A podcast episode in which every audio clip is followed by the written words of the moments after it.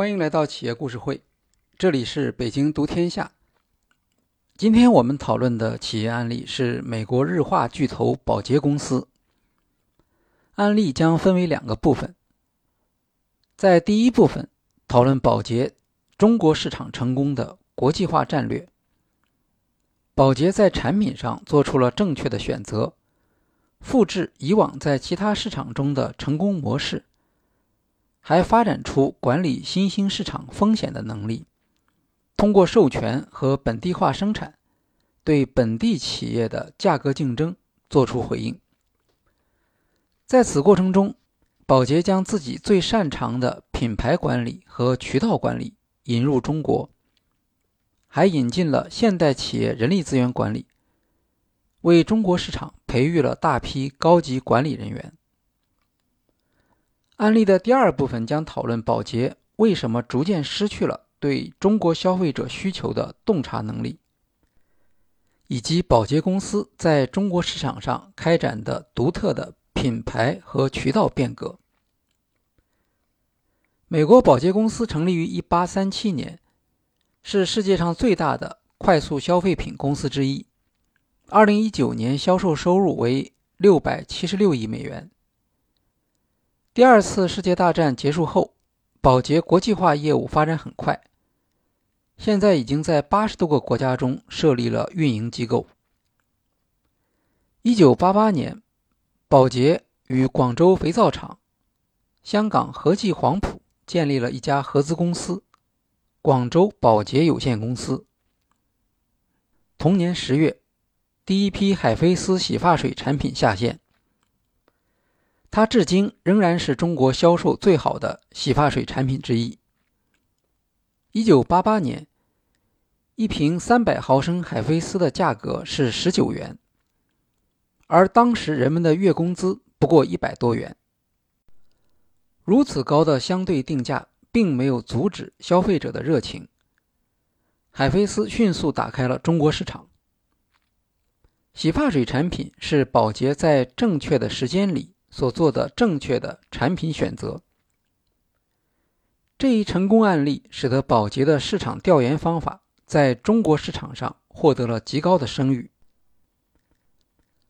除了合资企业的中方伙伴广州肥皂厂这家国有企业之外，宝洁在建立合资公司时还引入了一位香港的战略合作伙伴，这就是和记黄埔。和记黄埔占合资公司近百分之二十的股份，它本身是香港地区最成功的企业之一，同时也是一家现代化运作的企业。与宝洁相比，和记黄埔对内地的政策、政府和消费者都更为了解，可以帮助宝洁减少决策的风险。例如，在宝洁投资初期。由于中国实行严格的外汇兑换政策，获得投资所需要的人民币相当困难。而和记黄埔在内地有多项投资，曾经帮助宝洁筹集投资所需要的人民币。在制定中国产品战略时，宝洁开始考虑的是洗衣粉，因为洗衣粉市场规模很大。宝洁旗下的汰渍和碧浪都是全球著名的品牌。然而，在一九八六年开始的市场调研中，宝洁发现洗衣粉的相对优势不大。消费者对宝洁洗衣粉提供的特殊功能并不重视。市场调研的另一项发现是，中国的洗发水市场上缺乏好的产品。海飞丝和飘柔的试用反馈好的出奇，它们在功能上相比当时消费者使用的洗发产品有着极为显著的优越性。由于寻找洗衣粉合作伙伴不够顺利，加上洗发水的投资远远低于洗衣粉，风险更小，宝洁决定将美发护肤产品。作为进入中国市场的主要产品类别，这一战略大获成功。海飞丝上市十二个月之后就已经占据广东地区百分之十五的市场。后来的飘柔同样极为成功。宝洁将系统的市场调研方法带到中国，很快建立起擅长洞察消费者需求的能力。曾任宝洁大中华区市场部副总裁的熊青云回忆说：“一九八九年，玉兰油进入中国市场，虽然销售不错，但宝洁中国发现，消费者对低价格的大宝和高价格的玉兰油。”究竟有什么区别，并不是很清楚。对于消费者，两者的主要功效都是滋润皮肤，只不过玉兰油品牌显得更高档。负责市场调研的熊青云了解到，很多女性希望自己皮肤变白。他要求美国总部为中国市场研发一款有美白功效的玉兰油产品。美国同事无法理解这一要求，因为美国的时尚是追求日晒的健康肤色。熊青云只好请美国同事到中国来现场调研，终于说服了对方。一九九七年，玉兰油美白产品在全国十大城市派发了一千万份试用装，请来章子怡代言广告。在广告词的最后强调：“我们能证明你会看起来更白、更年轻。”就这样，宝洁基于来自中国市场消费者的洞察，创造出专门用来吸引中国消费者的产品功能，再将这项功能通过广告和专柜传播给消费者。此后。宝洁将这项本领推广到更多的产品品类，成为宝洁在中国市场成功的基本模式。产品选择只是宝洁在中国面临的挑战之一，另一项重大挑战是人员。快速消费品行业需要大量的管理和营销人员，而当时中国人力资源市场。没有能力向宝洁提供他所需要的大批员工。在大学生实行国家分配的时代，宝洁招聘员工要通过地方人事局，效率很低。这迫使保洁主动开展校园招聘。即使能够进入校园招聘，后面的用工手续同样并不顺利。地方人事局还保留着专业对口的思路，不能接受国家培养的工程、物理，甚至国防专业的学生毕业之后去卖洗发水。宝洁是在中国最早开展校园招聘的跨国公司之一，百分之九十以上的员工来自校园招聘。一九九一年，宝洁第一任总经理韩世德。在给美国董事会的报告中提到，宝洁是唯一拜访中国各大学，并招募大学毕业生的公司。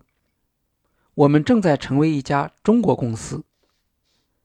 可以说，宝洁在无意间领导了中国新型人才市场的兴起。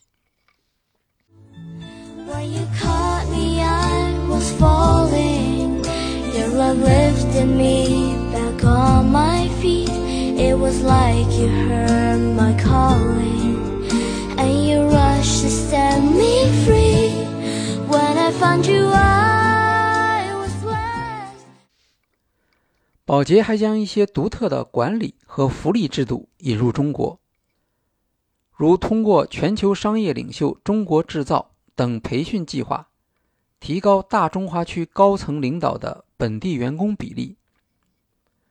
鼓励员工实现工作生活的平衡，率先实行弹性工作时间。只要保证上午十点到下午四点的核心工作时段，具体的上下班时间并无限制。工作超过两年的员工可以申请每周在家工作一天。宝洁还是第一家获得中国政府批准实行员工境外持股的外资企业。今天，中国企业界有一大批宝洁培养出来的高管，像宝宝树创始人王怀南、猎聘网创始人戴科斌、摩拜单车 CEO 王晓峰、唯品会副总裁冯佳璐、小鹏汽车 CMO 熊青云等。据媒体报道，光是在阿里巴巴就有三百多位前保洁员工，像 CMO 董本红、前天猫总裁静杰、阿里零售通事业部负责人林小海等，都来自保洁。宝洁在中国消费品市场上的开拓工作，包括帮助行业理解产品和品牌的关系。率先将品牌管理引入中国。宝洁的做法是，以消费者调研为依据，通过准确的定位确立品牌核心价值之后，就不再轻易更改。所有的营销活动围绕着品牌的核心价值展开。例如，舒肤佳的品牌核心价值是有效除细菌，保持家人健康。这也是舒肤佳多年不变的品牌宣传主题。一般认为，保洁公司的广告往往显得比较中庸，因为它不强调别出心裁，而着重从产品功能入手，突出品牌价值。在推出舒肤佳时，宝洁将其功能定位在除菌。除菌是肥皂的基本功能。任何品牌的肥皂都有除菌功能。宝洁发现，中国消费者对肥皂功能的认知更偏重于清洁，而不是杀菌。当时在中国还没有品牌提出以除菌能力为核心的价值主张，因此有机会利用除菌这一功能占据消费者的心智，再通过广告中的诉求。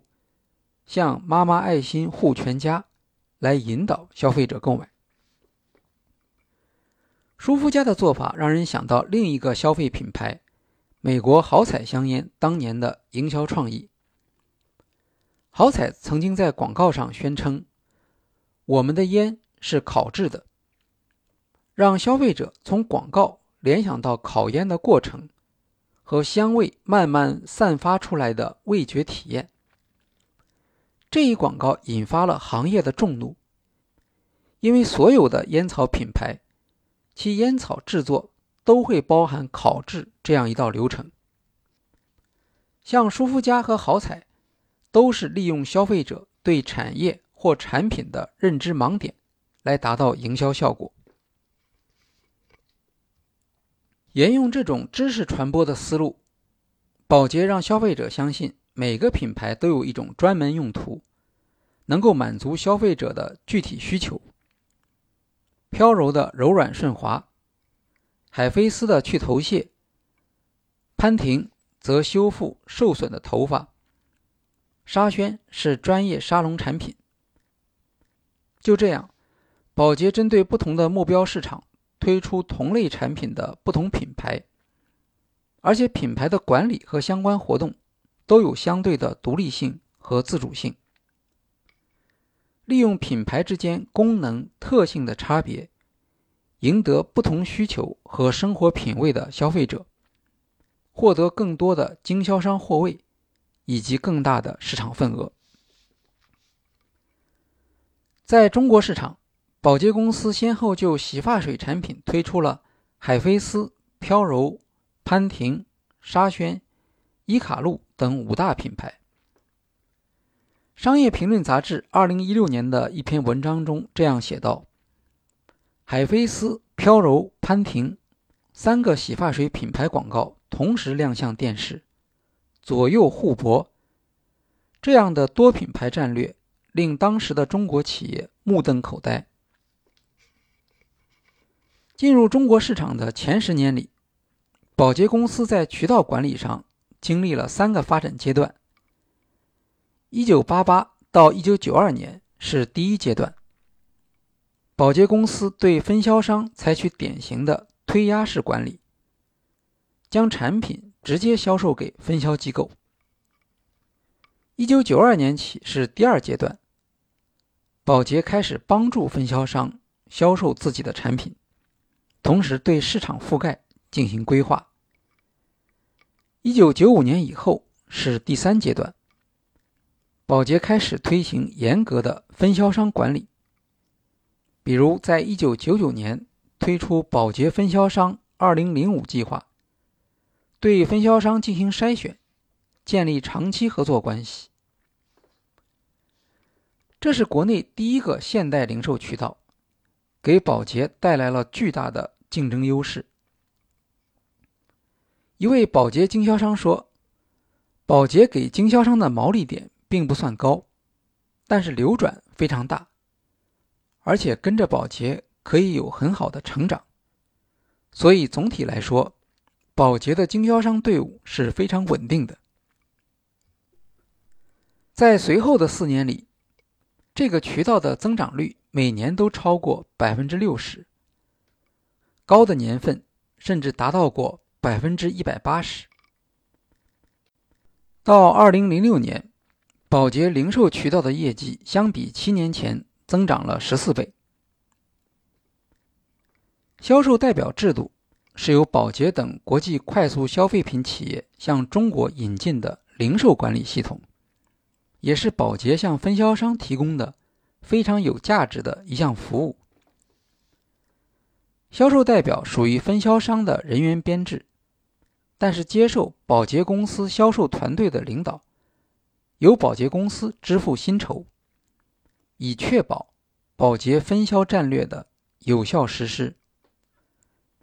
销售代表负责走访批发商和零售商，收取补货订单，维护商品的货架陈列和收集竞争对手情报。销售代表是保洁公司实现市场铺货的基本制度。中国内地原有的商业体系中没有这样的做法。传统零售当然也知道陈列的重要，但供货商缺乏系统管理陈列的意识，无法向零售商提供支持。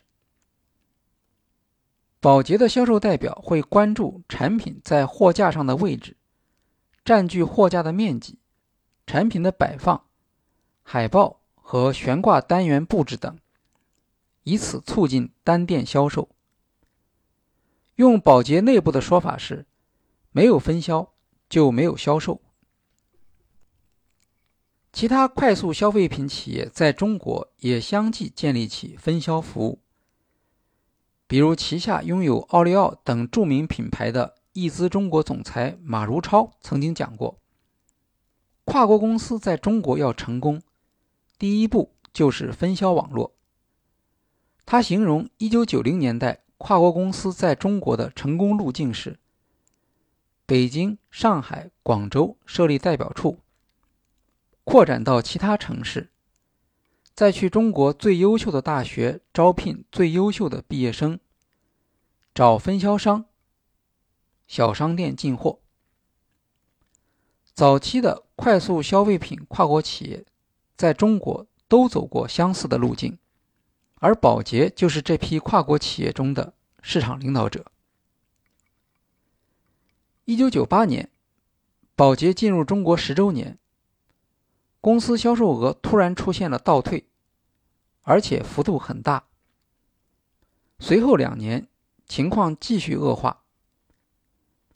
由于长期保持高价格和偏向现代零售渠道，如沃尔玛和家乐福。对传统的批发渠道不够支持，本土厂商抓住机会快速成长，争夺宝洁的市场份额。第一家冲击宝洁市场的是奇强洗衣粉，这是一家位于山西省运城市的企业。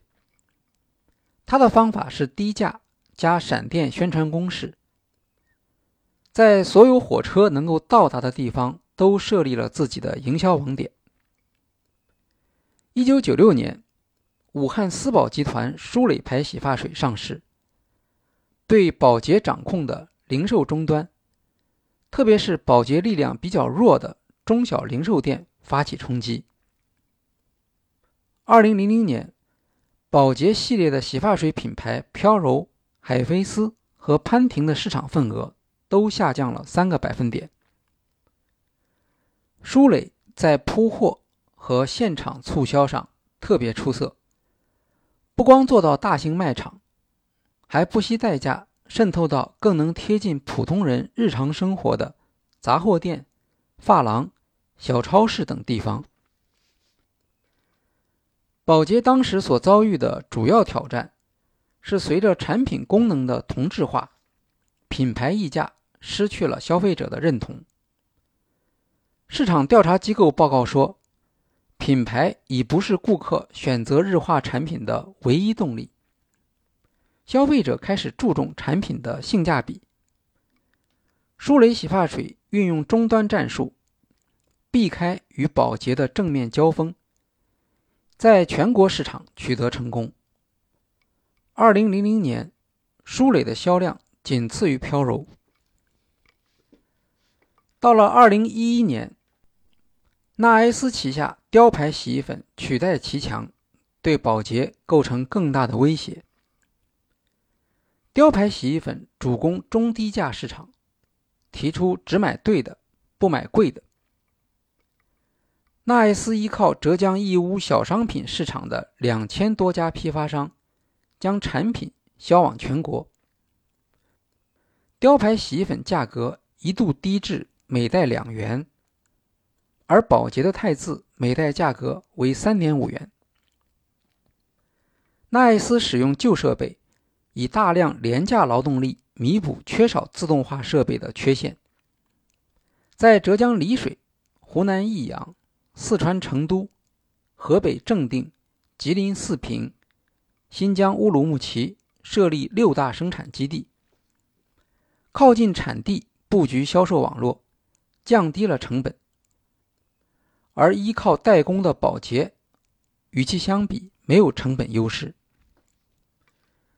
宝洁遭遇的另一个问题，是在农村市场分销网络上的挫折。当时，家乐福、沃尔玛等大型国际连锁终端开始进入中国市场，成为销售的主力。一九九九年，宝洁中国推出了“宝洁二零零五”分销计划。其宗旨就是削减处于边缘的小分销商，靠拢大型卖场。一九九九年上半年，保洁公司将分销商数量减少了百分之四十。受影响最大的就是小城镇和农村市场。新一代中国本土品牌则充分利用了保洁的这一失误。纳爱斯。重视分销网络的建设，向经销商提供实惠。许多保洁分销伙伴转向成为雕牌洗衣粉的分销商。二零零零年底，雕牌洗衣粉的销售额和销量都取得了第一名。洗衣粉市场份额中，雕牌猛增至百分之四十，汰渍则从百分之九跌至百分之二。宝洁在洗衣粉产品类别遭受重大亏损。二零零一年，罗鸿飞出任宝洁大中华区总裁。他到任后，宝洁中国的自主权得到提升，广州成为大中华区总部，直接向美国总部汇报，改变了过去广州、香港、台湾三足鼎立的局面。得以实施更加本土化的战略。罗鸿飞决心让宝洁加入与本土厂商的价格战，通过降价让更多的消费者能够接受宝洁产品，扩大市场份额。一位内部人士透露说：“价格是关键，这是宝洁策略转换的起点。”以前，宝洁把主要精力放在创新产品、投放广告方面，但现在则把更多的精力用在降低产品成本上。宝洁增加了和中国包装材料供应商的合作，降低原材料的进口比例，以压低产品成本，还减少了海外派出的管理层人数，以压缩费用支出。宝洁中国营销副总裁奥斯汀·拉利说：“本地市场的定价标准比宝洁以往所惯用的定价标准要低很多。你必须学会把洗衣粉的成本压到很低，比在其他国家洗衣粉的成本还要低很多。在控制成本的同时，宝洁还采取了一系列市场措施。二零零三年。”宝洁发起针对纳爱斯雕牌洗衣粉的射雕行动，在农村市场，宝洁推出有竞争力的低价格汰渍净白洗衣粉，采用三百二十克小包装和面向较富裕的农村人群的经济型大包装。宝洁还试图和分销商重修旧好，继续乡镇终端网络建设。和乡镇菜市场展示计划。过去，宝洁主要在地方电视台投放广告，而本土品牌则更喜欢在中央电视台投放广告。二零零四年，宝洁夺取中央电视台广告标王，扩大了宝洁在农村市场的影响力。宝洁还采取了猛烈的降价竞争。有报道说，2002年，飘柔先后三次降价，护舒宝的降价幅度也达到百分之四十。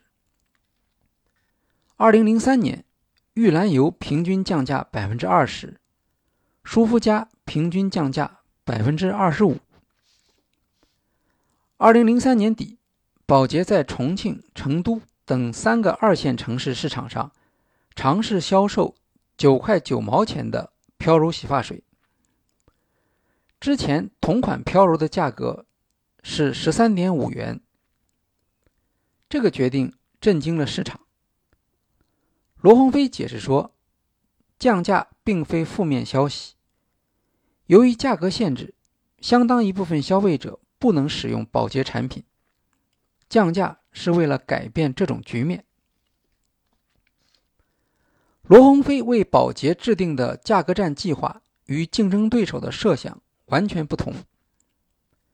宝洁不是在某些市场上或某些时间里进行降价竞争，而是先做好控制生产成本的基础工作，然后在全国市场上几乎所有的品类展开价格战。降价幅度大，频率高，行为难以预测。是一个有周密计划的、系统性的挤出竞争对手、扩大市场份额的战略行动。宝洁的反击取得了成效。据报道，宝洁中国2001到2003年连续三年销售增长率超过了百分之二十五，利润以平均每年百分之一百四十的速度增长。其三大品牌。飘柔、海飞丝和潘婷重新占据市场的多半壁江山。二零零三财年，宝洁中国销售额增长达到百分之五十，远远高于全球平均增速。这些成就让人们相信，宝洁不是一家僵化的、只会将美国产品和广告复制到中国市场来的企业。他了解中国市场、中国消费者、分销商和竞争对手，能够在中国企业最擅长的价格战中取得胜利，走出销售增长的危机，让宝洁在中国市场的声望达到非常高的水平。许多企业，包括快速消费品行业之外的企业，也开始学习宝洁的经验。宝洁的成功源自对中国消费者需求的洞察，加上大品牌、大媒体和大渠道的成熟的市场管理系统。这些经验是宝洁在美国、欧洲和其他海外市场逐渐积累起来的。从不同国家的经验来看，随着消费者可支配收入的增长，消费偏好的改变表现出很多共同的规律。这是宝洁理解和预测像中国这样新兴市场消费者行为的底气。但由于中国市场的高度复杂，保洁在复制成功经验时也会遇到一些挫折。互联网洗护品牌直观创始人唐亮在保洁工作多年，曾经担任飘柔全国市场总监。他写过一篇网文，叫做《我在保洁犯过的那些价值十亿元的错误》，里面披露了几个保洁失败的案例。像伊卡璐洗发水、舒肤佳洗手液、飘柔贝瑞斯洗发水和兰诺衣物柔顺剂，其中一个特别有典型性的例子是飘柔沐浴露。二零零四年，当时位居中国洗发水市场第一名的飘柔品牌推出了沐浴露和香皂产品。几年后。他们又悄无声息地退出了中国市场。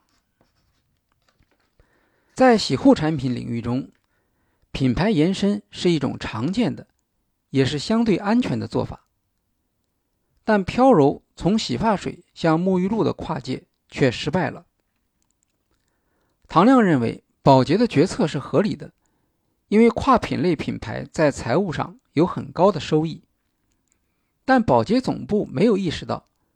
飘柔作为洗发水，在中国消费者心目中的印象太强烈了。消费者不能接受飘柔一下子跨越到沐浴露产品。宝洁在飘柔沐浴露上市前，当然会做消费者测试。显然，在测试中，要么是没有发现消费者的这种抗拒倾向，要么是有意无意忽视了这一倾向。